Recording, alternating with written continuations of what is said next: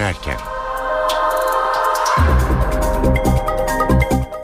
İyi akşamlar. Eve dönerken haberler başlıyor. Ben Tayfun Ertan. Günün haberleri ve yorumlarıyla sizlerle beraber oluyoruz. Öne çıkan gelişmelerin özetiyle başlıyoruz.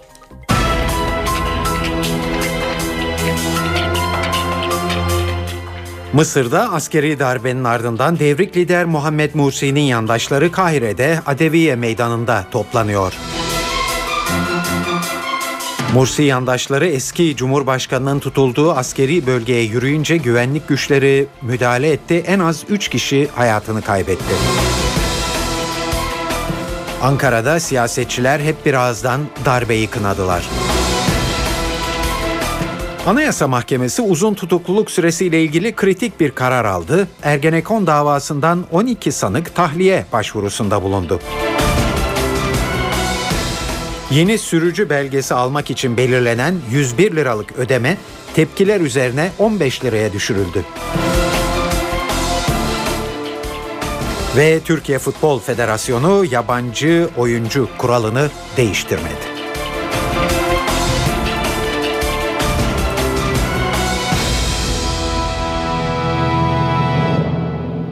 İyi akşamlar şimdi ayrıntılara geçiyoruz. Mısır askeri darbenin ardından bugün karışmış görünüyor. Ülkede e, kan aktı. Devrik lider Muhammed Mursi yandaşları Mursi'nin tutulduğu askeri bölgeye yürüyünce güvenlik güçleri müdahale etti. Olayda en az 3 kişi öldü. Mursi yandaşları buna rağmen toplanmaya devam ediyor. Bu kez adres Mısır devriminin simge noktası Tahrir değil Adaviye Meydanı. Ayrıntıları almak için Kahire'ye gidiyoruz şimdi. NTV'den Mete Çubukçu Tahrir Meydanı'ndan bildiriyor. Mürsiyanlıları büyük bir gösteri düzenliyor şu anda Adeviye meydanında. Bazı gruplarsa e, Mursi'nin tutulduğu Savunma Bakanlığı ya da bir askeri binaya doğru yürümeye çalıştı. Ve bu olay esnasında oradaki Cumhuriyet muhafızları olarak e, söyleniyor. Askerler tarafından ateş açıldı. Bu ateş e, sonucu 3 kişinin hayatını kaybettiği ve yaralılar olduğu ajanslar tarafından bize şimdi ulaştı. Kahire'de bir meydan boşalırken diğeri doluyor diyebiliriz. Yine Tahrir Meydanı'ndayız ama Tahrir Meydanı dün e, önceki günlere göre boş. Ancak Mürsi yanlıları Nasır City olarak bilinen biraz bu meydana uzak bir bölgede Adeviye Meydanı'nda e, toplanmış durumdalar. Önce cuma namazı kılındı ve cuma namazının ardından büyük kalabalıklar şehrin çeşitli yerlerinden o meydana doğru akmaya başladılar. Aslında o meydanda deyim yerinde ise bir tahrir olmaya aday. Kontrol noktaları oluş, oluşmuş durumda. Giriş çıkış kontrol ediliyor. İçeride çadırlar oluşmuş. Bir küçük bir çadır kent yani bir eski tahrir görüntüsü ve Mürsi yanlıları bu iş çözülene kadar burayı terk etmeyeceğiz. Burada protestolarımızı sürdüreceğiz e, demekteler. Orada yapılan konuşmalarda tabii ki orduya, ordunun özellikle üst yönetimine karşı ciddi tepkiler vardı. Güle güle sisi liderimiz Mursi sloganı yükseliyordu. Ancak orada konuştuklarımız bizim askerle orduyla bir problemimiz.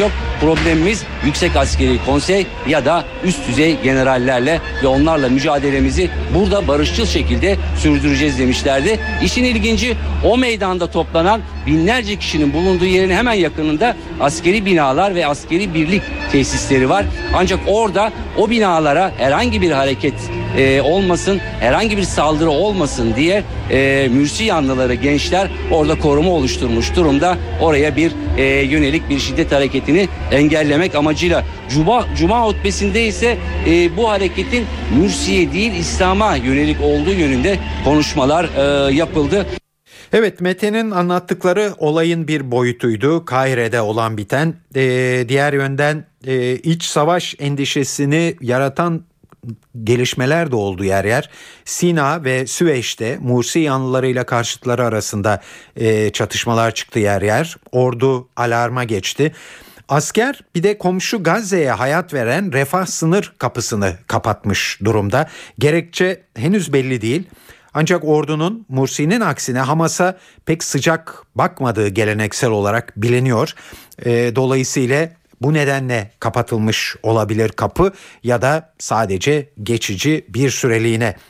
Yine Mete Çubukçu'ya kulak veriyoruz.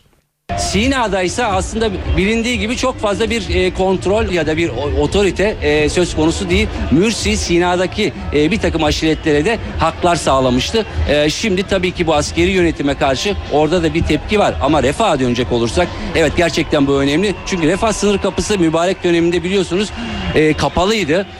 Özellikle askeri yönetim oranın açılmasına izin vermiyordu. Çünkü Hamas'la ilişkileri çok iyi değildi. Onu biraz az zayıflatmak istiyordu. Ancak 25 Ocak 2011'den sonraki bu tarihte toplanan kalabalıkların taleplerinden biri de refah açılsın, Gazze halkı nefes alsındı. E, o gerçekleşi tamamen olmasa bile giriş e, insanların e, giriş çıkışları rahatladı. İsrail olan anlaşma gereği e, hala bir takım mallar girip çıkamıyor ama insanlar artık rahat girip çıkabiliyordu. E, Mürsi'nin Hamas hükümetiyle de arası iyiydi. Ancak bugün e, dün alınan karar gereği kapatılması acaba bugünlerdeki e, tepkileri bir şekilde önlemek ya da oradan e, gelecek olan sızmaları önlemek için mi yoksa politik bir karar mı? Eğer politik bir kararsa bu çok ciddi tepki çekecektir. Çünkü bu karara hemen herkes karşı çıkacaktır. Çünkü bu karar tıpkı mübarek döneminde uygulanan e, kararın aynısı denebilir. Ancak bunun e, hangi amaçla e, yapıldığı, hangi amaçla kapatıldığını birkaç gün sonra daha net olarak öğreneceğiz. Askeri darbe Ankara'da tepkiyle karşılandı. Devletin zirvesi ve siyasiler söylem birliği içindeydi. Cumhurbaşkanı Abdullah Gül yaşananları kaygı verici olarak niteledi. Temennimiz demokrasinin bir an önce yeniden sağlanması, Sayın Mursi ve arkadaşlarının rencide edilmemesidir dedi. Mısır'ın demokrasiye kavuşmasını nasıl büyük bir mutlulukla karşıladıysa Türk halkı maalesef aynı şekilde demokrasinin kesintiye uğramasında da çok büyük bir üzüntü duyduk ve çok büyük kaygı tabii ki duyuyoruz. Arzumuz en kısa süre içerisinde tekrar demokrasinin kesildiği yerden başlaması ve tekrar Mısır halkının demokrasiyle kucaklaşmasıdır. Çok uzun süren otoriter bir yönetimden sonra sağlıklı bir demokrasiyi bir sene içerisinde gerçekleştirmek mümkün değildir. Demokrasi demokrasinin noksanlıklarını ve eksikliklerini kendi içerisinde düzelmesini beklemek gerekir ve demokrasinin şüphesiz ki en temel kurallarından birisi olan ülkeyi yöneteceklerin milli iradeyle sandıkta belirlenmesi ve seçimle gelenlerin seçimle günü geldiğinde ayrılmasıdır. O bakımdan bu kesinti çok büyük kaygı vericidir. Bütün arzumuz en kısa süre içerisinde tekrar Mısır'da seçimlerin gerçekleşmesi. Şüphesiz ki Mısır'ın ilk meşru seçilmiş Cumhurbaşkanı olan Mursi'nin rencide edilmemesi, arkadaşlarının rencide edilmemesi en önem verdiğimiz konulardan birisidir. Mısır'ın kısa süre içerisinde istikrara kavuşmasının da yolu buradan geçmektedir. Ayrıca Mısır'da en kısa süre içerisinde bütün siyasi akımların katılabileceği açık, şeffaf ve düzgün seçimlerin bir an önce yapılıp tekrar yönetimin halka, sivillere devredilmesi ve seçilmiş yöneticilerin tekrar Mısır'ı yönetmeye başlaması olması en büyük arzumuzdur. En süratli bir şekilde demokrasinin kaldığı yerden tekrar devamına fırsat verici adımların atılmasını bekliyoruz. Başbakan Tayyip Erdoğan ise sandık demokrasinin namusudur. Mursi'nin hataları olabilir ancak bunun bedelini sadece halk ödetebilir diye konuştu. Başbakan olanlar için de darbe tanımlamasında bulunmayan Batı ülkelerini eleştirdi. Ben şu anda Batı'ya şaşıyorum. Batı hala bu olaya derba diyememiştir. Ama bu arada Afrika Birliği'ni de tebrik ediyorum. Afrika Birliği de Mısır'ın üyeliğini askıya almıştır. İşte bu bir samimiyet testidir ve Batı bu samimiyet testinde de yine tekrar sınıfta kalmıştır. İşte Mürsi'nin hataları var. Ve kardeşim hataları olabilir. Hatası insan var mı dünyada? Bu hatanın bedelini ödettirecek olan Mısır halkıdır. Sandıktır. Sandık demokrasinin namusudur. Şu anda Mısır'da olan nedir? Çoğunluğun azınlığa tahakkümü değil, çoğunluğun azınlığa zulmü değil. Tam aksine azınlığın çoğunluğa tahakkümüdür, azınlığın çoğunluğa zulmüdür. Mısır'da darbeyle iş başına gelenler hemen Sayın Mürsi'yi içeri atmanın planlarını uygulamaya koyuyorlar. Bunu neyle izah edecekler? Bunu Mısır halkına da izah edemeyeceklerdir. Dünyaya da izah edemeyeceklerdir. Bize de izah edemeyeceklerdir. Cumhuriyet Halk Partisi Genel Başkanı Kemal Kılıçdaroğlu da askerin müdahalesini eleştirdi. Kılıçdaroğlu'na göre Mısır'daki darbe Tahrir Meydanı'nın demokrasi üretmesine engel oldu. Mısır'daki darbe Tahrir Meydanı'nın demokrasi üretmesine engel olmuştur. Tahrir'de toplanan yüz binler, Diktaya karşı çıkmışlar. Özgürlükleri savunmuşlar. Seküler sistemi savunmuşlar. Ama bir darbeci gelip Tahrir Meydanı'nı yerle bir etti o düşünceleri. Darbe kimden gelirse gelsin, nasıl gelirse gelsin, demokrasilerin önündeki en ciddi engeldir. Hatta tek engeldir diyebiliriz. Darbenin apoletli veya apoletsiz olmasının farkı yoktur. Darbe darbedir. Tahrir Meydanı'nda toplanan yüz binler özgürlük istiyorlardı. Demokrasi istiyorlardı. Neden darbeyle Tahrir Meydanı yerle bir edildi? O meydan bırakılmalıydı ve o meydan demokrasi üretecekti. Mısır'da cadı avı olmamalı. İç savaşa Mısır sürüklenmemeli. Kan akmamalı.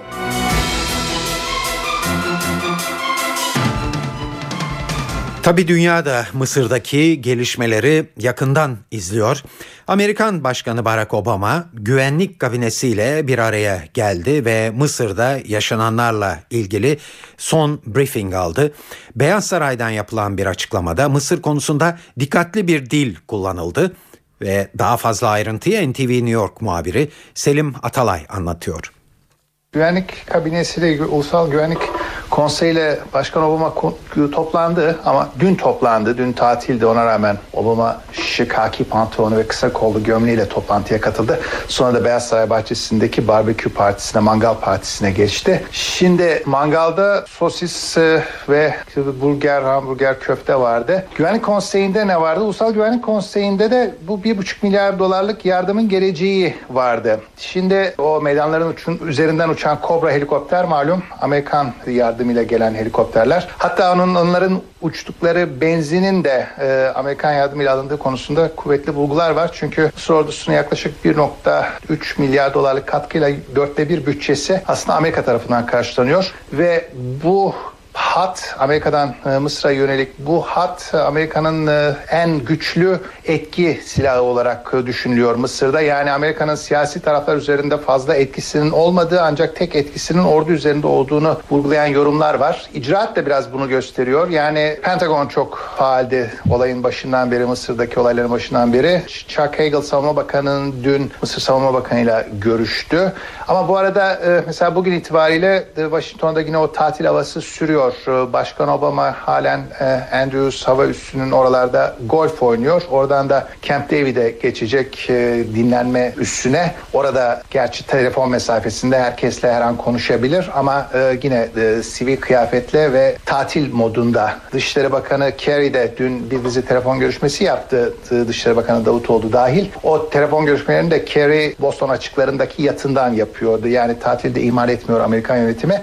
Fakat şu noktada tekrar tartışma bu paraya ne olacak? Aslında para verilmiş. Bu 1.3 milyarlık e, Amerikan askeri yardımı Mayıs ayında e, Kerry tarafından onaylanmış ve önemli bir bölümü Mısır'a zaten transfer edilmiş. Yani şu noktada tartışılan aslında gelecek yılın yardımı vesaire. Yani bu da bir e, beklenti ve takvim yaratabiliyor.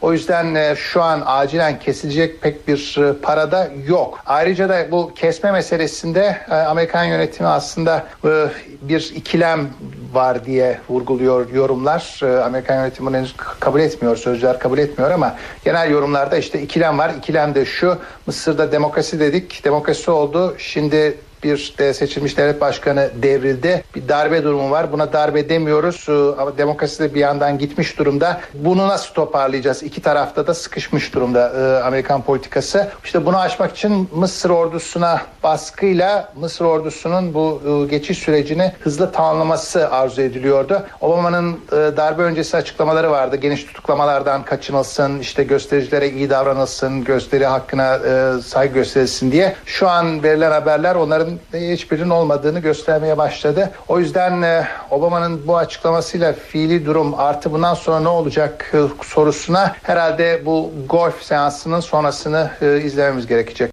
NTV Radyo'da eve dönerken haberleri e, dinliyorsunuz. E, şimdi sizi Başbakan Tayyip Erdoğan'ın yaptığı açıklamalara götüreceğiz. Mısır'la ilgili e, soruları yanıtlıyor. Tayland Başbakanı Shinawatra ile İstanbul'da ortak bir basın toplantısı düzenlemekteler. Tayyip Erdoğan'ı dinliyoruz. Belliydi. Fakat burada bir yıl önce yapılan bir seçimle yüzde 52 gibi oyla Cumhurbaşkanı seçilen bir Cumhurbaşkanı var. Halkın iradesi neticesinde seçilen bir cumhurbaşkanı var ve bir yılın sonunda bakıyorsunuz işte bazı gruplar beğenmedik diyorlar. E, beğenmedik diye bu defa ordu devreye giriyor ve orası da tabii çok enteresan. Ordunun başındaki tabii Genelkurmay Başkanı aynı zamanda Cumhurbaşkanı'nın Milli Savunma Bakanı ve Genelkurmay Başkanlığı'na kendisini getiren o, Milli Savunma Bakanlığı'na getiren o ve aynı zamanda bir diğer tabii durum o da ilginç. Şu anda Cumhurbaşkanlığı görevine getirilen zat da yine Sayın Mürsi'nin göreve getirdiği kişi şimdi işbirliği yapmak suretiyle böyle bir darbe gerçekleşiyor. Şimdi bu darbenin demokrasi tarihinde darbeler zinciri içerisinde yeri vardır. Ama demokrasi olarak demokratik bir yaklaşım olarak yeri hiçbir zaman yoktur, olmayacaktır ve darbeciler halkası içerisinde yer alacaklardır.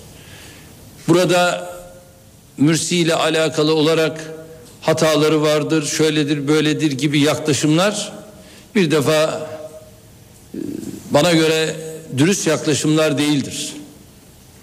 Her siyasetçinin, her siyasi liderin yanlışları olabilir. Benim de yanlışlarım olabilir. Diğer siyasetçilerin de yanlışları olabilir. Ama bunun cezasını vermek veyahut da bunu siyasetten men etmek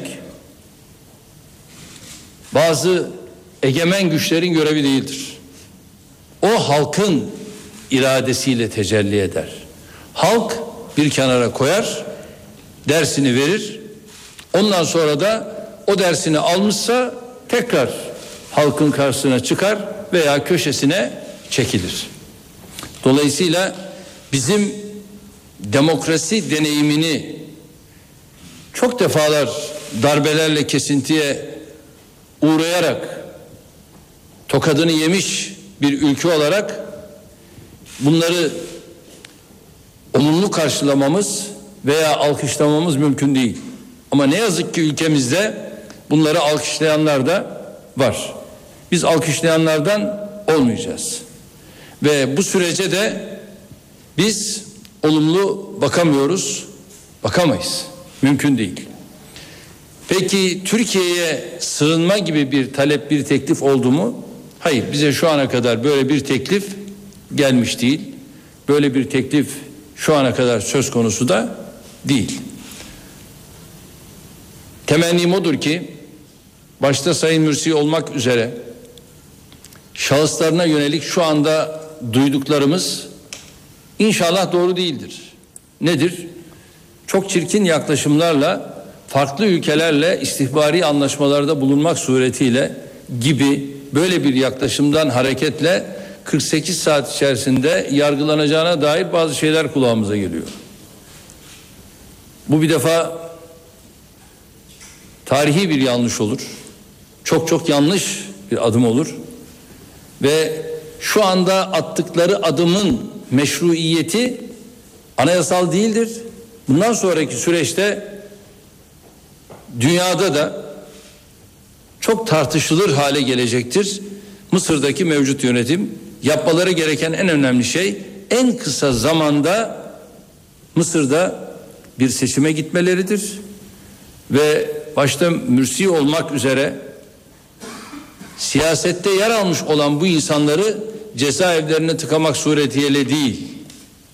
Eğer bu noktada dürüst hareket ediyorlarsa açsınlar sandığı ha, halk sandığa mahkum eder veya sandıktan eğer çıkarıyorum derse halk tekrar sandıktan çıkarır.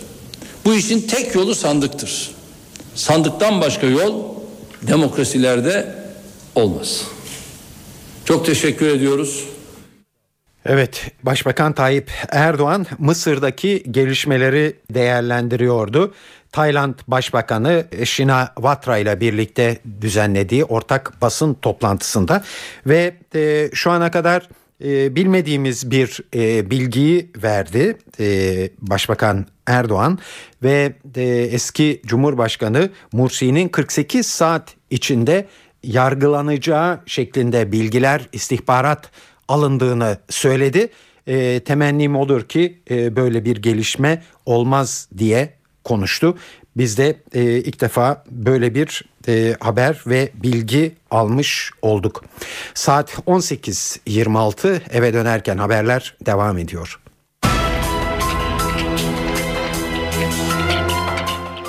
Anayasa Mahkemesi uzun tutukluluk süresiyle ilgili kritik bir karara imza attı. Yüksek Mahkeme terör suçlarında tutukluluk süresini 5 yıldan 10 yıla çıkaran yasa maddesinin iptaline karar verdi.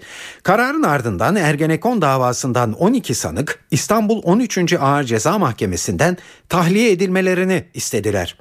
Yüksek Mahkemenin kararı siyasette de yankı buldu. Başbakan Yardımcısı Bekir Bozdağ kararın doğru olduğunu ancak bu düzenlemenin uzun kovuşturma gerektiren terörle ilgili suçlar için konduğunu söyledi. Anayasa Mahkemesi'nin kararı hukuk devleti bakımından bana göre doğru bir karar. Çünkü hiçbir hukuk devletinde insanlar e, kuvvetli suç emareleri var gerekçesiyle 10 yıl e, tutuklu bulunmazlar, bulunamazlar, bulunmamaları lazımdır. Ancak Türkiye'de örgütlü suçlar nedeniyle, terör suçları nedeniyle bazı davaların uzun sürdüğünü biliyoruz. Bu uzun tutukluluk düzenlemesi de örgütlü suçların ve terörle ilgili suçlarda ortaya çıkan durumların detaylı bir şekilde soruşturma ve kovuşturmasının yapılarak neticelendirilmesi için konulmuştur. Bu noktada Anayasa Mahkemesi'nin 5 yılın üzerindeki tutukluluğu hukuka aykırı, anayasaya aykırı gören kararını e, işin doğrusu ben de isabetli bir karar olarak görüyorum. Cumhuriyet Halk Partisi Genel Başkanı Kemal Kılıçdaroğlu ise iptalle Türkiye'nin dünya önünde rezil olması engellendi diye konuştu. Kılıçdaroğlu'nu Silivri yargıçlarına da bir çağrısı vardı. Anayasa Mahkemesi'ne giden biziz. Demokrasinin önünü açan biziz. Şimdi Anayasa Mahkemesi'nin iptal kararının resmi gazetede yayınlanmasını beklemeden bu ayıbı katmerli ayıplarla pekiştirmeyelim. Artık Silivri yargıçları kararlarını versinler. Evrensel hukukun paralelinde kararını versinler. Toplumun vicdanını kanatmayacak kararlarını versinler. Bu ayıptan Türkiye'yi kurtarsınlar. Tam bir rezalet. Bu reza rezalete son verilmesini istiyorlar. Artık bıçak kemiğe dayanmıştır. En son Anayasa Mahkemesi'nin kararı çıkmıştır ve gereğinin yapılması gerekiyor. Evet Anayasa Mahkemesi'nin kararı belli ancak konu hiç de ilk kulağa geldiği gibi açık ve kolay bir konu değil bir hayli karmaşık. Radikal Gazetesi Ankara temsilcisi Deniz Zeyre'yi dinliyoruz. Buraya gelmeden önce de çok sayıda hukukçuyla görüştüm. Yani hem hükümet kanadından hem muhalif kanattan. Ee, hiçbirinin dediği bir diğerini tutmuyor. Ee, biraz kafalar karışık. Yani bir kere önümüzde bir bir yıllık e, süre var. Yani resmi gazetede yayınlandıktan sonra Anayasa Mahkemesi'nin kararı bir yıl boyunca mevcut durum e, geçerli olabilecek. Bu durumda e, hani hiçbir şey değişmez biz bunu bir yıl sonra tartışırız diyenler de var. E, ama e, ortada bir mah yüksek mahkeme kararı var. Yargıçlar bu kararı dikkate alıp şimdiden özgürlükten yana tavır koyabilirler e, diyen yorumcular da var. Ama özü itibariyle durum şu. Uzun tutukluluk süresi ciddi bir sorun ve Avrupa İnsan Hakları Mahkemesi'nde Avrupa İnsan Hakları Sözleşmesi'nin 5. maddesinin ihlali olarak e, değerlendiriliyor ve Türkiye sık sık mahkum ediliyor. Yani tazminat ödemek zorunda kalıyor. Biz uzun tutukluluk meselesi geçmişte de vardı ama ne zaman tartışmaya başladık? 2007'de başlayan Ergenekon soruşturmasından evet. sonra insanların tutuklanması da işte iddianamenin çıkmasının çok uzun süre alması, işte duruşmaların sonuçlandırılmasının çok uzun süre alması vesaire. Şimdi e, benim izlenimim şu.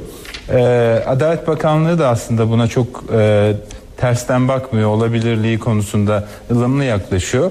Yargıçlar kendi takdirlerini kullanıp e, hem Anayasa Mahkemesi'nin bireysel başvurular sonucunda verdiği kararları hem e, Anayasa Mahkemesi'nin bu yasa değişikliği ile ilgili iptal kararını dikkate dikkate alıp hem de e, anayasanın 90. maddesi gereğince ahim kararları Türkiye'de iç hukukun üstünde sayıldığından ahim iştahatlarını dikkate alıp tahliyelerde bulunabilirler. Ben önümüzdeki günlerde bu durumda olan bazı sanıkların başvurması e, yönünde adım atacaklarını bekliyorum. Fakat yine bütün bunları söyledim ama bunların hepsini boşa çıkaracak başka bir şey var. Bu iptal edilen maddenin olduğu ta, e, yasadaki başka bir madde kafaları iyice karıştırıyor. O da şu. E, biliyorsunuz mahkemeler eski özel yetkili mahkemeler kaldırıldı. Terörle mücadele mahkemeleri TMK ona göre yani TMK'nın 10. maddesine göre mahkemeler kuruldu. Şimdi e, bir iddiaya göre de e, bu hükümet tarafında da dillendirilmeye başlandı. E, bu karar Anayasa Mahkemesi'nin kararı TMK 10 için geçerli. Yani bu yasa değişikliğinden sonraki durumlar için geçerli. Dolayısıyla Ergenekonu, Balyoz'u ya da önceki PKK, KCK davalarını kapsamaz diyenler de var. Onlar da işi iyice karıştıracak gibi e, diye düşünüyorum. Yani biraz sorun e, özetlemek gerekirse bence şundan kaynaklanıyor. Hukuka göre davalar değil de davalara göre hukuk düzenlemesi yapılmaya çalışılıyor. E, bu da bu tür e, insanların hukukçuların bile profesörlerin, e, yargıçların, savcıların, avukatların bile anlamakta zorlandığı bir e, durum ortaya çıkarıyor. Eve dönerken haberlere bugün e, para ve sermaye piyasalarındaki gelişmelerle devam edeceğiz. Ayrıntıları CNBC'den Enis Şenerdem'den öğreniyoruz. ABD verileri piyasaların yönünü belirlemeye devam ediyor. Amerika'da açıklanan tarım dışı istihdam artışı 190 bin kişiyle piyasa beklentilerini bir hayli aşınca sert dalgalanmalar yaşandı. Ekonomide toparlanma ile birlikte ABD Merkez Bankası Fed'in para musluklarının kısacağından endişe eden yatırımcılar Türkiye gibi gelişen ülkelerde satışa geçti. BIST 100 endeksi günü %3.05 kayıpla 73.111 seviyesinden tamamlarken dolar TL rekor seviyelere yükseldi. Kurun kapanışa yakın dakikalarda 1.96-90 seviyelerine kadar tırmandığı takip edildi. Yurt dışında ise gelişen ülke borsaları düşerken para birimleri değer kaybetti. Gelişmiş ülkelerde ise daha olumlu bir tablo vardı. Wall Street endeksleri güne pozitif bölgelerde başladı. Tahvil piyasasında ise hacimsiz seyir devam etti ve ABD verisinin ardından gösterge faiz %8'e doğru hareketlendi. Kapanış ise %7.89 seviyesinden gerçekleşti. Gelecek hafta salı günü ABD Merkez Bankası Fed'in Başkanı Bernanke'nin bir konuşması olacak. Analistler gelecek olan açıklamaların piyasalar açısından önemli olacağı kanısında. Ve hava durumuna da bir göz atalım isterseniz. Ee, NTV Meteoroloji Editörü Gökhan Abur anlatıyor. Marmara ve Batı Karadeniz'e termometre sıcaklıkları yükseliyor ama gün içinde sert esen Poyraz hissedilen sıcaklıkların yükselmesini önlüyor. Önümüzdeki hafta Poyraz'a rağmen tüm yurtta sıcaklıkların daha da yükselmesini bekliyoruz.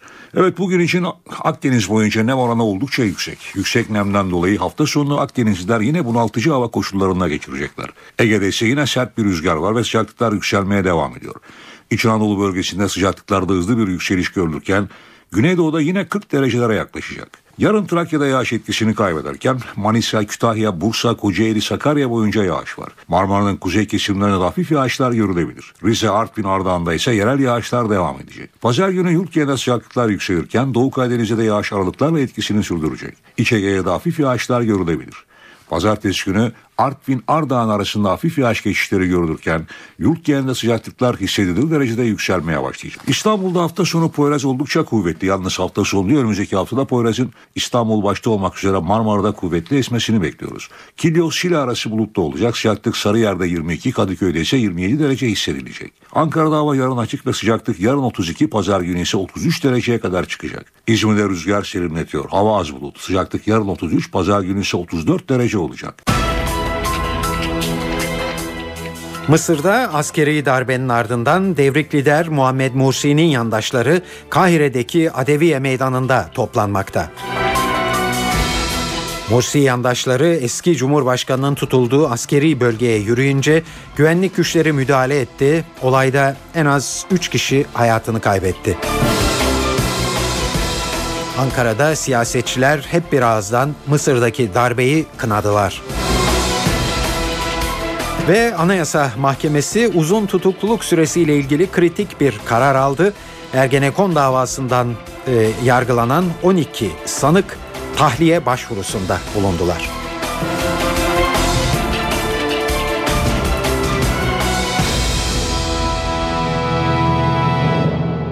Şimdi günün diğer gelişmeleriyle devam ediyoruz.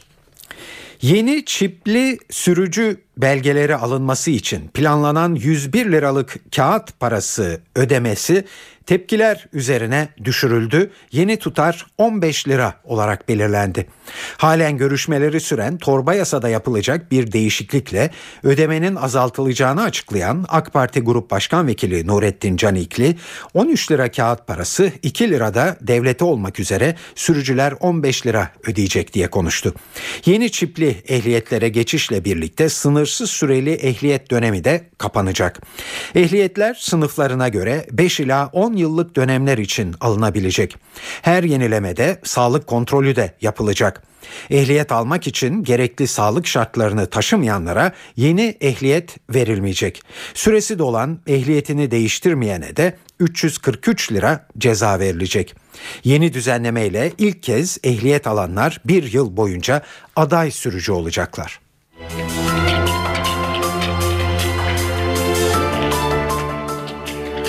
Danıştay geç gelen alkol raporu geçerli değil dedi ve emsal niteliğinde bir karara imza attı. Ankara'daki polis denetimlerinde 0,90 promil alkollü araç kullandığı tespit edilen bir sürücünün ehliyetine el konuldu. Cezaya itiraz eden bu sürücü bir buçuk saat sonra Adli Tıp Kurumu'ndan ikinci bir rapor aldı.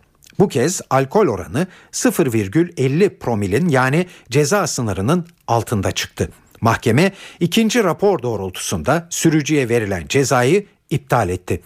Emniyetin itirazı üzerine dosyayı inceleyen Danıştay yerel mahkemenin kararını bozdu.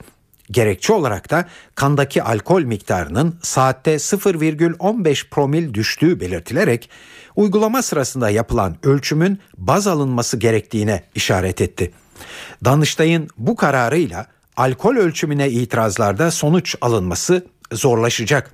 Uygulama sırasında çıkan alkol miktarıyla ikinci ölçüm arasındaki süre verilecek cezalarda belirleyici olacak.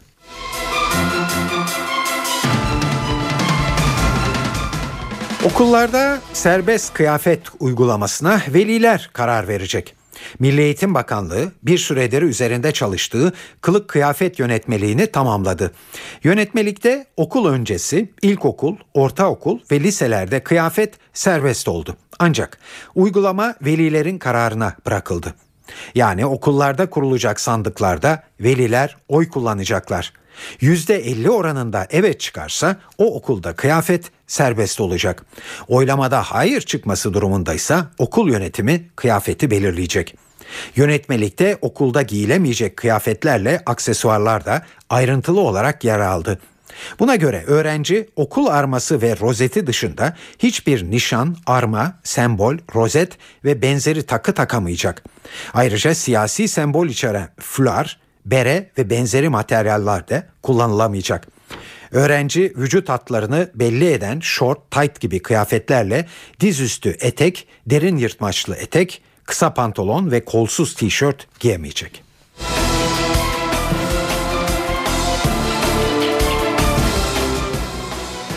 Bolivya lideri Evo Morales'in uçağının Avusturya'da geçen hafta 14 saat alıkonması krizi Latin Amerika ülkelerini harekete geçirdi. Arjantin, Venezuela, Ekvador ve Uruguay devlet başkanları Morales'in ülkesine dönüşünü düzenledikleri ortak bir mitingle kutladılar. Bolivya'ya gelen liderler yaşanan süreci ulusal egemenliğe darbe olarak değerlendirdi. Evo Morales de Washington'a sert mesajlar gönderdi uçak krizinin ardında Amerika Birleşik Devletleri var dedi. Morales gerekirse Bolivya'daki Amerikan elçiliğini kapatırız, bizim kaçamak ilişkilere ihtiyacımız yok diye konuştu. Washington'un müttefiki olarak bilinen Brezilya, Kolombiya, Şili ve Peru ise zirveye yazılı mesaj göndermekle yetindi. Enerji zirvesi için Rusya'ya giden Evo Morales'in uçağı dönüş yolunda Fransız hava sahasına alınmamış ve uçak zorunlu olarak Avusturya'ya indirilmişti. Buna gerekçe olarak uçakta Washington'un telekulak sırlarını ifşa eden ve Moskova'da mahsur bulunan eski CIA çalışanı Edward Snowden'ın bulunduğu iddia edilmiş. Oysa Snowden'ın uçakta olmadığı anlaşılmıştı.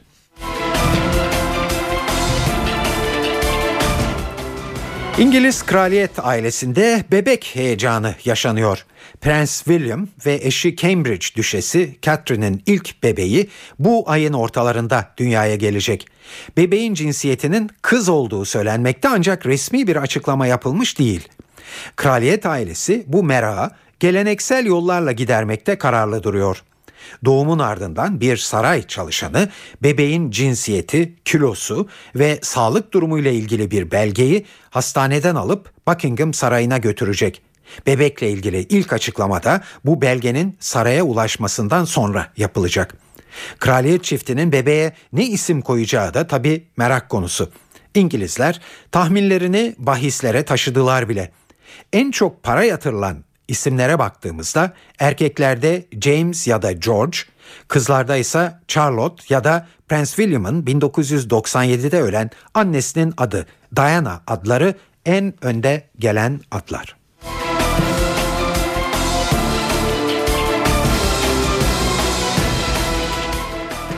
...10 dakikada kaç sosisli sandviç yiyebilirsiniz? Amerika Birleşik Devletleri'nin New York kentinde her yıl bu sorunun cevabının arandığı bir yarışma düzenlenmekte. Bu yılın kazananı geçtiğimiz yılın da şampiyonu olan 29 yaşındaki Joey Chestnut oldu. 10 dakika içerisinde 69 sosisli sandviç yemeği başaran Chestnut 68 olan eski rekorunu da geliştirdi. Chestnut'ın ardından ikinci gelen yarışmacı 51 sosisli sandviçte kaldı. 98 yıldır düzenlenen bu yarışmayı kazanan Joey Chestnut 100 bin dolarlık para ödülünün de sahibi oldu. Türkiye Futbol Federasyonu yabancı kuralını değiştirmiyor. Yani gelecek sezon kulüpler 10 yabancı futbolcuyla sözleşme yapabilecekler. 18 kişilik kadroda 10 oyuncunun 6'sı yer alacak. Diğer 4'ü ise tribünde oturacak. Kararı Federasyon Başkanı Yıldırım Demirören açıkladı. Geçen sene 13 Haziran'da yabancı statüsüyle ilgili kararımızı açıkladık.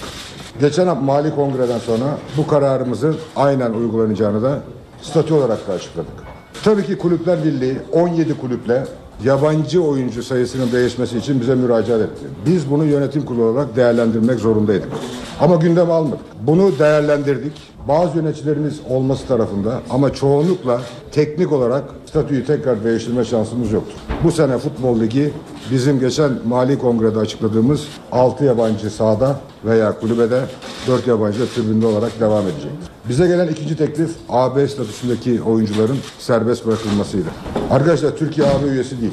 Tabii ki bir AB üyesi kendi ülkesine gelmiş bir oyuncuyu AB oyuncu statüsüne sokabilir. Ama AB üyesi olmayan bir ülke Türkiye dışarıdan gelen bir oyuncuyu AB statüsü olarak oyuncu kadrosuna dahil edemez.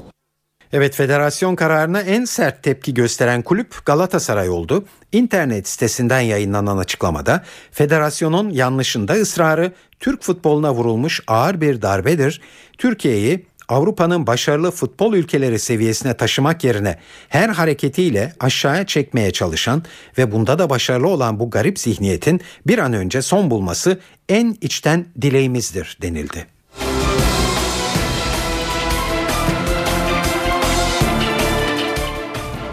Kanser tedavisinde önemli bir tedavi yöntemi geliştirildi.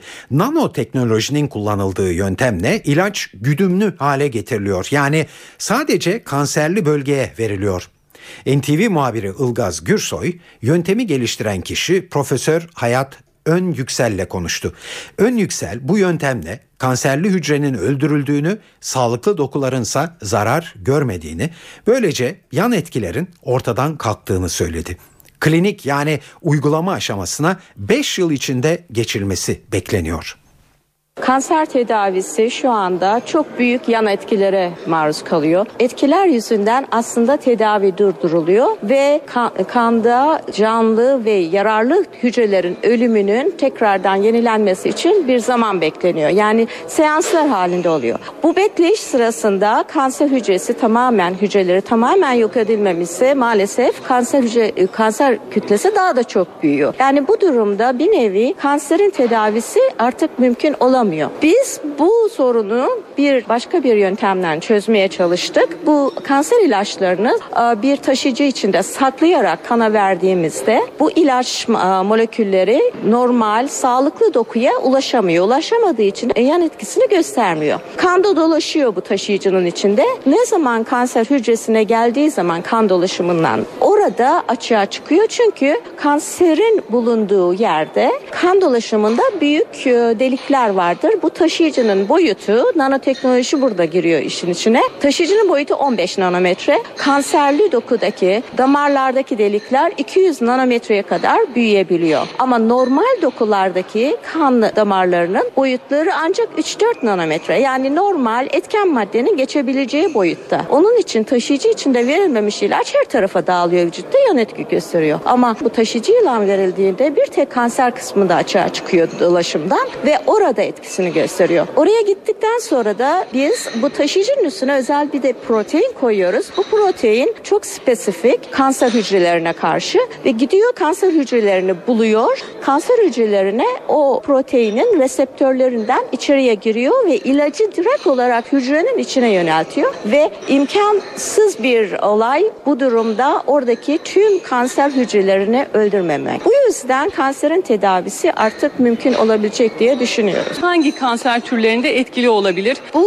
dolaşımla ulaşılan bir yöntem. Ee, Onun içinde lokalize olmuş ve kan dolaşımından ulaşabileceğimiz kanser her türlü katı kanserlere yardımcı olacağını tahmin ediyoruz. Beyin hariç çünkü bu partiküllerin daha beyin bariyerine geçip geçemeyeceğinden emin değiliz. Fakat vücudun herhangi ayrı bir bölgesinde gelişen lokalize olmuş katı kanserlere aynı şekilde tedavi edebileceğimize inanıyoruz. İnsanlar e, ne zaman böyle bir yöntemi deneyebilecek? E, ilk uygulamalara ne zaman geçilebilir? Klinik aşamalara e, gelmeye çalışıyoruz. Çok zor tabii zaman şeyi koymak ama önümüzdeki sene kliniğe başlay e, fe- faz 1 olarak yalnız başlayabileceğimizi düşünüyorum. Klinik aşamalar biliyorsunuz 3 aşamadır. Faz 1 en u- ufak sayıda ve sağlıklılar üstünde denilecek. Daha hastalara gelmiyor. Minimum 5 sene daha bekleyeceğiz gibi görünüyor.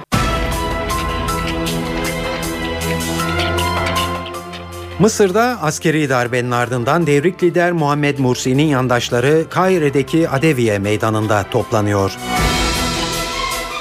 Mursi'yi destekleyenler eski Cumhurbaşkanı'nın tutulduğu askeri bölgeye yürüyünce güvenlik güçleri müdahale etti. Olayda en az 3 kişi hayatını kaybetti. Anayasa Mahkemesi uzun tutukluluk süresiyle ilgili kritik bir karar aldı. Ergenekon davasından yargılanan 12 sanık tahliye başvurusunda bulundu. Yeni sürücü belgesi almak için belirlenen 101 liralık ödeme tepkiler üzerine 15 liraya düşürüldü. Ve Türkiye Futbol Federasyonu yabancı oyuncu kuralını değiştirmedi.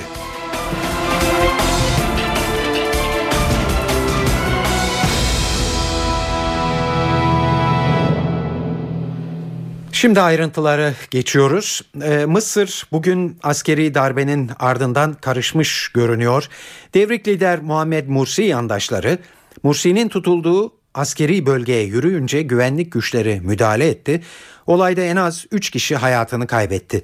Mursi yandaşları buna rağmen toplanmaya devam ediyor. Bu kez adres Mısır devriminin simge not- noktası Tahrir değil Adeviye meydanı. Ayrıntıları almak için Kahire'ye gidiyoruz. NTV muhabiri Mete Çubukçu şu anda Tahrir meydanında. Mürsiyanlıları büyük bir gösteri düzenliyor şu anda Adeviye meydanında. Bazı gruplarsa e, Mursi'nin tutulduğu Savunma Bakanlığı ya da bir askeri binaya doğru yürümeye çalıştı. Ve bu olay esnasında oradaki Cumhuriyet muhafızları olarak e, söyleniyor. Askerler tarafından ateş açıldı. Bu ateş e, sonucu 3 kişinin hayatını kaybettiği ve yaralılar olduğu ajanslar tarafından bize şimdi ulaştı. Kahire'de bir meydan boşalırken diğeri doluyor diyebiliriz. Yine Tahrir Meydanı'ndayız ama Tahrir Meydanı dün e, önceki günlere göre boş. Ancak Mürsi yanlıları Nasır City olarak bilinen biraz bu meydana uzak bir bölgede Adeviye Meydanı'nda e, toplanmış durumdalar. Önce cuma namazı kılındı ve cuma namazının ardından büyük kalabalıklar şe- şehrin çeşitli yerlerinden o meydana doğru akmaya başladılar. Aslında o meydanda deyim yerinde ise bir tahrir olmaya aday. Kontrol noktaları oluş, oluşmuş durumda. Giriş çıkış kontrol ediliyor. İçeride çadırlar oluşmuş. Bir küçük bir çadır kent yani bir eski tahrir görüntüsü ve Mürsi yanlıları bu iş çözülene kadar burayı terk etmeyeceğiz. Burada protestolarımızı sürdüreceğiz e, demekteler. Orada yapılan konuşmalarda tabii ki orduya, ordunun özellikle üst yönetimine karşı ciddi tepkiler vardı. Güle güle sisi liderimiz Mursi sloganı yükseliyordu. Ancak orada konuştuklarımız bizim askerle orduyla bir problemimiz yok. Problemimiz yüksek askeri konsey ya da üst düzey generallerle ve onlarla mücadelemizi burada barışçıl şekilde sürdüreceğiz demişlerdi. İşin ilginci o meydanda toplanan binlerce kişinin bulunduğu yerin hemen yakınında askeri binalar ve askeri birlik tesisleri var. Ancak orada o binalara herhangi bir hareket e, olmasın, herhangi bir saldırı olmasın diye e, Mürsi yanlıları gençler orada koruma oluşturmuş durumda. Oraya bir e, yönelik bir şiddet hareketini engellemek amacıyla. Cuma, Cuma hutbesinde ise e, bu hareketin Mürsi'ye değil İslam'a yönelik olduğu yönünde konuşmalar e, yapıldı. Evet bunlar e, Kahire'de olan e, bitenler e, Sina'da ve e, Süveyş'te Mursi yanlılarıyla karşıtları arasında yer yer çatışma çıktı. Ordu alarma geçti. Asker e, ayrıca komşu Gazze'ye hayat veren refah sınır kapısında kapatmış durumda. Gerekçe henüz belli değil. Ordunun e, Cumhurbaşkanı eski Cumhurbaşkanı Mursi'nin aksine Hamas'a pek sıcak bakmadığı biliniyor. Dolayısıyla e, refah sınır kapısı bu nedenle kapatılmış olabilir ya da sadece e, şu son günlerdeki olayların yatışması bekleniyordur. E, bu konudaki bilgiler için yine e, Mete Çubukçu'yu dinliyoruz.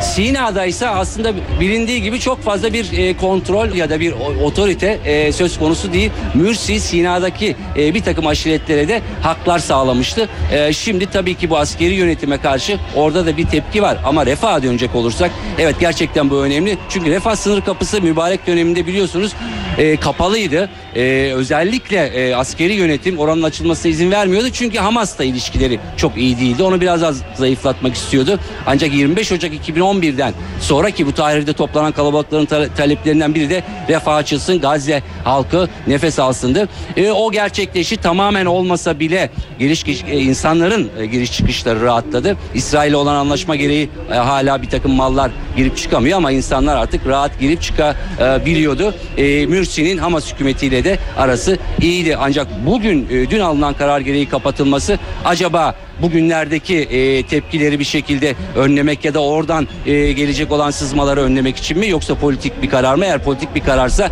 bu çok ciddi tepki çekecektir. Çünkü bu karara hemen herkes karşı çıkacaktır. Çünkü bu karar tıpkı mübarek döneminde uygulanan e, kararın aynısı denebilir. Ancak bunun e, hangi amaçla e, yapıldığı, hangi amaçla kapatıldığını birkaç gün sonra daha net olarak öğreneceğiz. Askeri darbeye Ankara'dan e, tepkiler yükseldi. Bugün e, devletin zirvesi ve siyasiler söylem birliği içindeydi. Cumhurbaşkanı Abdullah Gül yaşananları kaygı verici olarak niteledi. Temennimiz demokrasinin bir an önce yeniden sağlanması, Sayın Mursi ve arkadaşlarının rencide edilmemesidir dedi.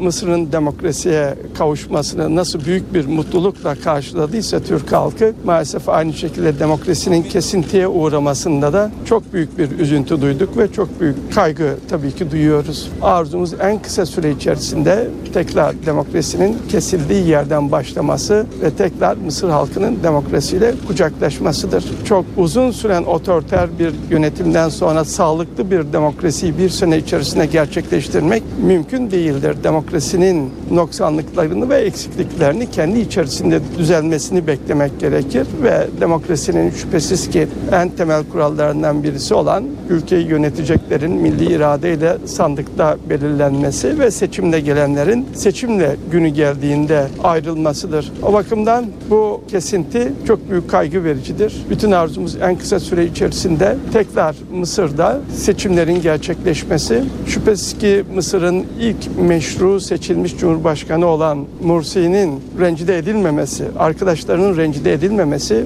en önem verdiğimiz konulardan birisidir. Mısır'ın kısa süre içerisinde istikrara kavuşmasının da yolu buradan geçmektedir. Ayrıca Mısır'da en kısa süre içerisinde bütün siyasi akımların katılabileceği açık, şeffaf ve düzgün seçimlerin bir an önce yapılıp tekrar yönetimin halka, sivillere devredilmesi ve seçilmiş yöneticilerin tekrar Mısır'ı yönetmeye başlaması en büyük arzumuzdur. En süratli bir şekilde demokrasinin kaldığı yerden tekrar devamına fırsat verici adımların atılmasını bekliyoruz. Başbakan Erdoğan ise sandık demokrasinin namusudur. Mursi'nin hataları olabilir ancak bunun bedelini sadece halk ödetebilir diye konuştu. Ben şu anda Batı'ya şaşıyorum. Batı hala bu olaya derba diyememiştir. Ama bu arada Afrika Birliği'ni de tebrik ediyorum. Afrika Birliği de Mısır'ın üyeliğini askıya almıştır. İşte bu bir samimiyet testidir ve Batı bu samimiyet testinde de yine tekrar sınıfta kalmıştır. İşte Mürsi'nin hataları var. Ve kardeşim hataları olabilir. Hatasız insan var mı dünyada? Bu hatanın bedelini ödettirecek olan Mısır halkıdır. Sandıktır. Sandık demokrasinin namusudur. Şu anda Mısır'da olan nedir? Çoğunluğun azınlığa tahakkümü değil, çoğunluğun azınlığa zulmü değil. Tam aksine azınlığın çoğunluğa tahakkümüdür, azınlığın çoğunluğa zulmüdür. Mısır'da darbeyle iş başına gelenler hemen Sayın Mürsi'yi içeri atmanın planlarını uygulamaya koyuyorlar. Bunu neyle izah edecekler? Bunu Mısır halkına da izah edemeyeceklerdir. Dünyaya da izah edemeyeceklerdir. Bize de izah edemeyeceklerdir. Cumhuriyet Halk Partisi Genel Başkanı Kemal Kılıçdaroğlu da askerin müdahalesini eleştirdi. Kılıçdaroğlu'na göre Mısır'daki darbe Tahrir Meydanı'nın demokrasi üretmesine engel oldu. Mısır'daki darbe Tahrir Meydanı'nın demokrasi üretmesine engel olmuştur. Tahrir'de toplanan yüz binler diktaya karşı çıkmışlar. Özgürlükleri savunmuşlar. Seküler sistemi savunmuşlar. Ama bir darbeci gelip Tahrir Meydanı'nı yerle bir etti o düşünceleri.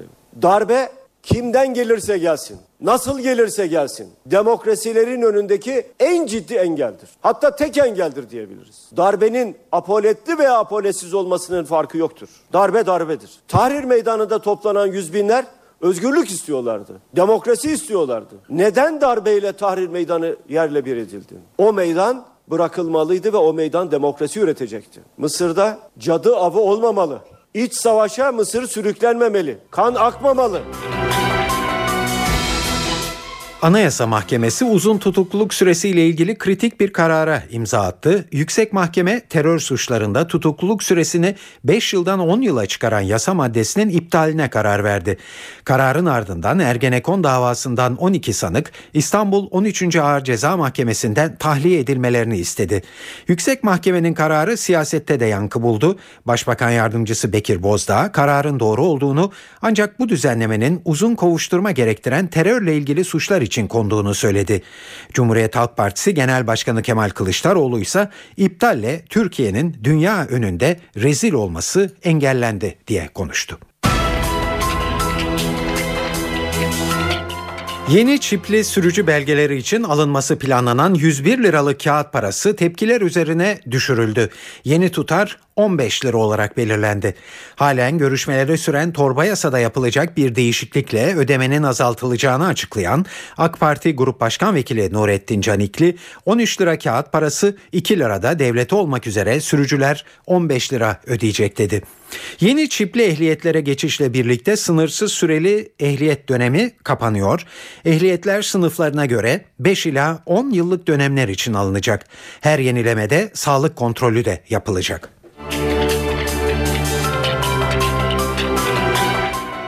Türkiye Futbol Federasyonu yabancı kuralını değiştirmiyor. Yani gelecek sezon kulüpler 10 yabancı futbolcuyla sözleşme yapabilecek. 18 kişilik kadroda 10 oyuncunun 6'sı yer alacak. Diğer 4'ü tribünde oturacak.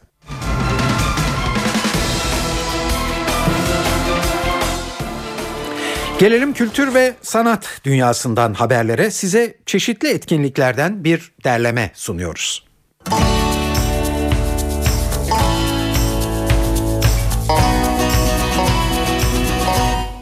Fazıl Say 25. yıl Enka Kültür Sanat Buluşmaları kapsamında İstanbul'u sanatseverlerle bir araya geliyor. Sayın konserine daimi sanatçısı olduğu Enka Eşref Denizhan Açık Hava Tiyatrosu ev sahipliği yapıyor. Klasik müzik severler için konserin saat 21.15'te başladığını ekleyelim. İstanbul Jazz Festivali'nin bu akşamki konuysa Melody Gardot. Vokalist, şarkı yazarı ve müzisyen Melody Gardot'ın müziğinde caz ve blues'un yanı sıra folk ve country'nin de etkilerini bulmak mümkün. Baby I'm a Fool, Your Heart is as Black as Night, If the Stars Were Mine gibi sevilen şarkılarını seslendirecek sanatçı saat 21'de sahnede. Performans mekanı Almanya Sefareti Tarabya Yazlık Rezidansı. Göksel de Viyalen'de konser veriyor. Göksel sevilen şarkılarıyla saat 21.30'da hayranlarıyla buluşuyor.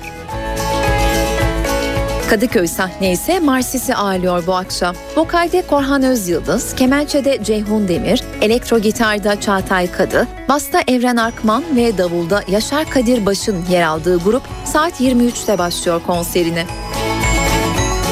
Ankara'da da Mabel Matiz konseri olacak. Mabel Matiz saat 21.30'da sahnede olacak. Konser mekanı Big Bass. Bu akşam evdeyseniz CNBC'de Adams Family adlı film izlenebilir. Başrollerinde Angelica Houston, Raul Julia, Christopher Lloyd'un yer aldığı film, Amerikan ailesinin ters yüz edilmiş halini anlatan 90'lı yılların en akılda kalan kült filmlerinden biri. Filmin başlama saati 22. Öncesinde de saat 21'de One Tree Hill ekranda olacak. Star TV'de ise saat 22'de yeni yarışma programı Çılgın Teyzeler, 23'te de talk show programı 3 artı 1 ekrana gelecek. Evet bir haftayı daha tamamlıyoruz burada. Ee, sıra geldi haftalık sinema köşemize. Bu hafta vizyonda bir yerli 7 yeni film var. Bu hafta bir yerli 7 yeni film vizyonda. Only God Forgives, Türkçe vizyon adıyla Sadece Tanrı Affeder, Nicholas Winding Refn ve Ryan Gosling'in Drive filminden sonraki yeni projeleri. Bir intikam hikayesini anlatan filmin konusuysa şöyle. Bangkok'ta sürgünde yaşayan Julian, kardeşiyle birlikte uyuşturucu ticareti yapar ve paravan olarak bir boks kulübünü işletir. Bir gün Julian'ın kardeşi öldürülür. Bunun üzerine patroniçe olan anneleri Crystal, Bangkok'a gider ve Julian'dan kardeşinin katillerini bulup intikamını almasını ister. Film aksiyon severleri salonlara çekmeyi hedefliyor. Haftanın bir diğer yapımı ise Acil Arama, orijinal adıyla The Call.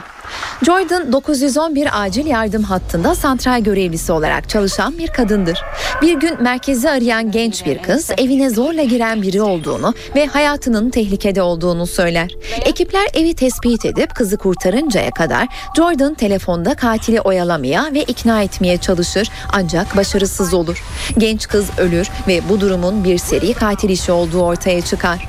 Başrolünde Oscar ödüllü oyuncu Halle Berry'nin yer aldığı filmin yönetmen koltuğunda televizyonda gerilim türündeki işleriyle tanıdığımız Brad Anderson oturuyor. Marta Kazaski. Superstars ise haftanın bir diğer yapımı. Başrolünü Cad Merad'ın üstlendiği filmin yapımcısı Javier Giannoli. Filmde toplumun şöhret algısı sosyal medya üzerinden anlatılıyor. Martin işe gitmek üzere metroya bindiğinde bir tuhaflık hisseder. İnsanlar imza ister, fotoğraflarını çeker ve takip eder. Martin nedensiz bir biçimde aniden ünlü olmuştur. Televizyon kanalları programlarına davet etmek için sıraya girerken Martin sürekli genişleyen medya girdabında kapana kısılmıştır. Nedenini bulmaya çalıştıkça, olayları sorguladıkça şöhreti daha da artar. Sırada heyecan verici, neşeli ve aksiyon dolu bir macera filmi var. Ünlü maskeli kahraman maskeli süvariyle yeniden izleyici karşısına çıkıyor. Yapımcılığını Jerry Bruckheimer'ın üstlendiği filmin yönetmen koltuğunda Karayip Korsanları serisinden tanınan Gore Verbinski oturuyor. Başrollerini Johnny Depp, Armie Hammer ve Tom Wilkinson'ın paylaştığı filmin konusu şöyle. Kızılderili ruhani savaşçı Tonto ve hukuk adamı John Reid birbirlerine zıt iki karakterdir. Fakat yolsuzluk ve açgözlülükle savaşmak için bir araya gelmek durumunda kalmışlardır. Tonto, John Reid'in bir kanun adamından adalet sağlayan bir efsaneye dönüşmesini sağlayan hikayeleri yeniden saymaktadır. Kaçak bir trenin içinde birçok kahramanlık sürprizi ve eğlenceli sürtüşmeler eşliğinde ikili birlikte çalışmayı öğrenmek zorunda kalacaktır. Really, I want my dad to be here because it's very important for me. New York'ta iki gün. Orijinal adıyla Two Days in New York, Avrupalılarla Amerikalıların farkını onları tek bir eve sıkıştırarak gözler önüne sermeye çalışıyor. Before Sunrise, Before Sunset'in unutulmaz oyuncusu Jolie Delpy'nin yazdığı, yönettiği ve oynadığı New York'ta iki günde, Paris'te iki gün filmindeki Marion ve Jack ilişkilerinde karşılaştıkları sorunlar anlatılıyor. Tabii ya. Komik bir aşk hikayesi ise haftanın tek yerli yapımı. Yönetmenliğini Cüneyt Yosulçay'ın üstlendiği, senaryosunu Aydoğan Temel'in yazdığı filmde Atilla ile Leyla'nın arasındaki komik aşk hikayesi anlatılıyor. Filmin oyuncu kadrosunda Arzu Yanardağ, Zeynep Gülmez, Ercüment Balakoğlu ve Selahattin Taşdöğen gibi isimler yer alıyor. Filmin konusuysa şöyle. Beyninde ortaya çıkan bir tümör nedeniyle 10 yıl önce görme yetisini tamamen yitirmiş Atilla hiç evlenmemiştir. Bir gün sıkıntısını gidermek için kötürüm numarasıyla eve yatılı bakıcı almak ister ve gazeteye ilan verir. Leyla ise yazarlığı bırakmış, geçici işlerle hayatını sürdürmeye çalışan genç ve güzel bir kadındır. Leyla ile Atilla kendilerini beklenmedik bir aşkın tam ortasında bulur. Hello. Hello, please help me. I don't know what happened. The Forbidden Door'un yönetmeni Joka Anwar tarafından yazılıp yönetilen Cinnet'in başrollerini Rio Devanto, Hana El Rashid ve Arit Tritama paylaşıyor. Filmde ailesiyle ormanda kamp yapmak üzere tatile çıkan bir adamın hikayesi anlatılıyor. Saat 19.24 eve dönerken haberler bu akşam da burada e, sona eriyor. Bu yayının editörlüğünü Sevan Kazancı, stüdyo teknisyenliğini İsmet Tokdemir yaptı. Eve dönerken haberlerde aslında bu akşam e, yılın yarısını da e, tamamladık hatta biraz geçtik. Bugünden itibaren bir yaz tatili arası vereceğiz şimdi. E, ben Tayfun Ertan yeni yayın döneminde yeniden bir arada olmak umuduyla hepinize iyi bir hafta sonu ve keyifli bir yaz dönemi diliyorum. İyi akşamlar.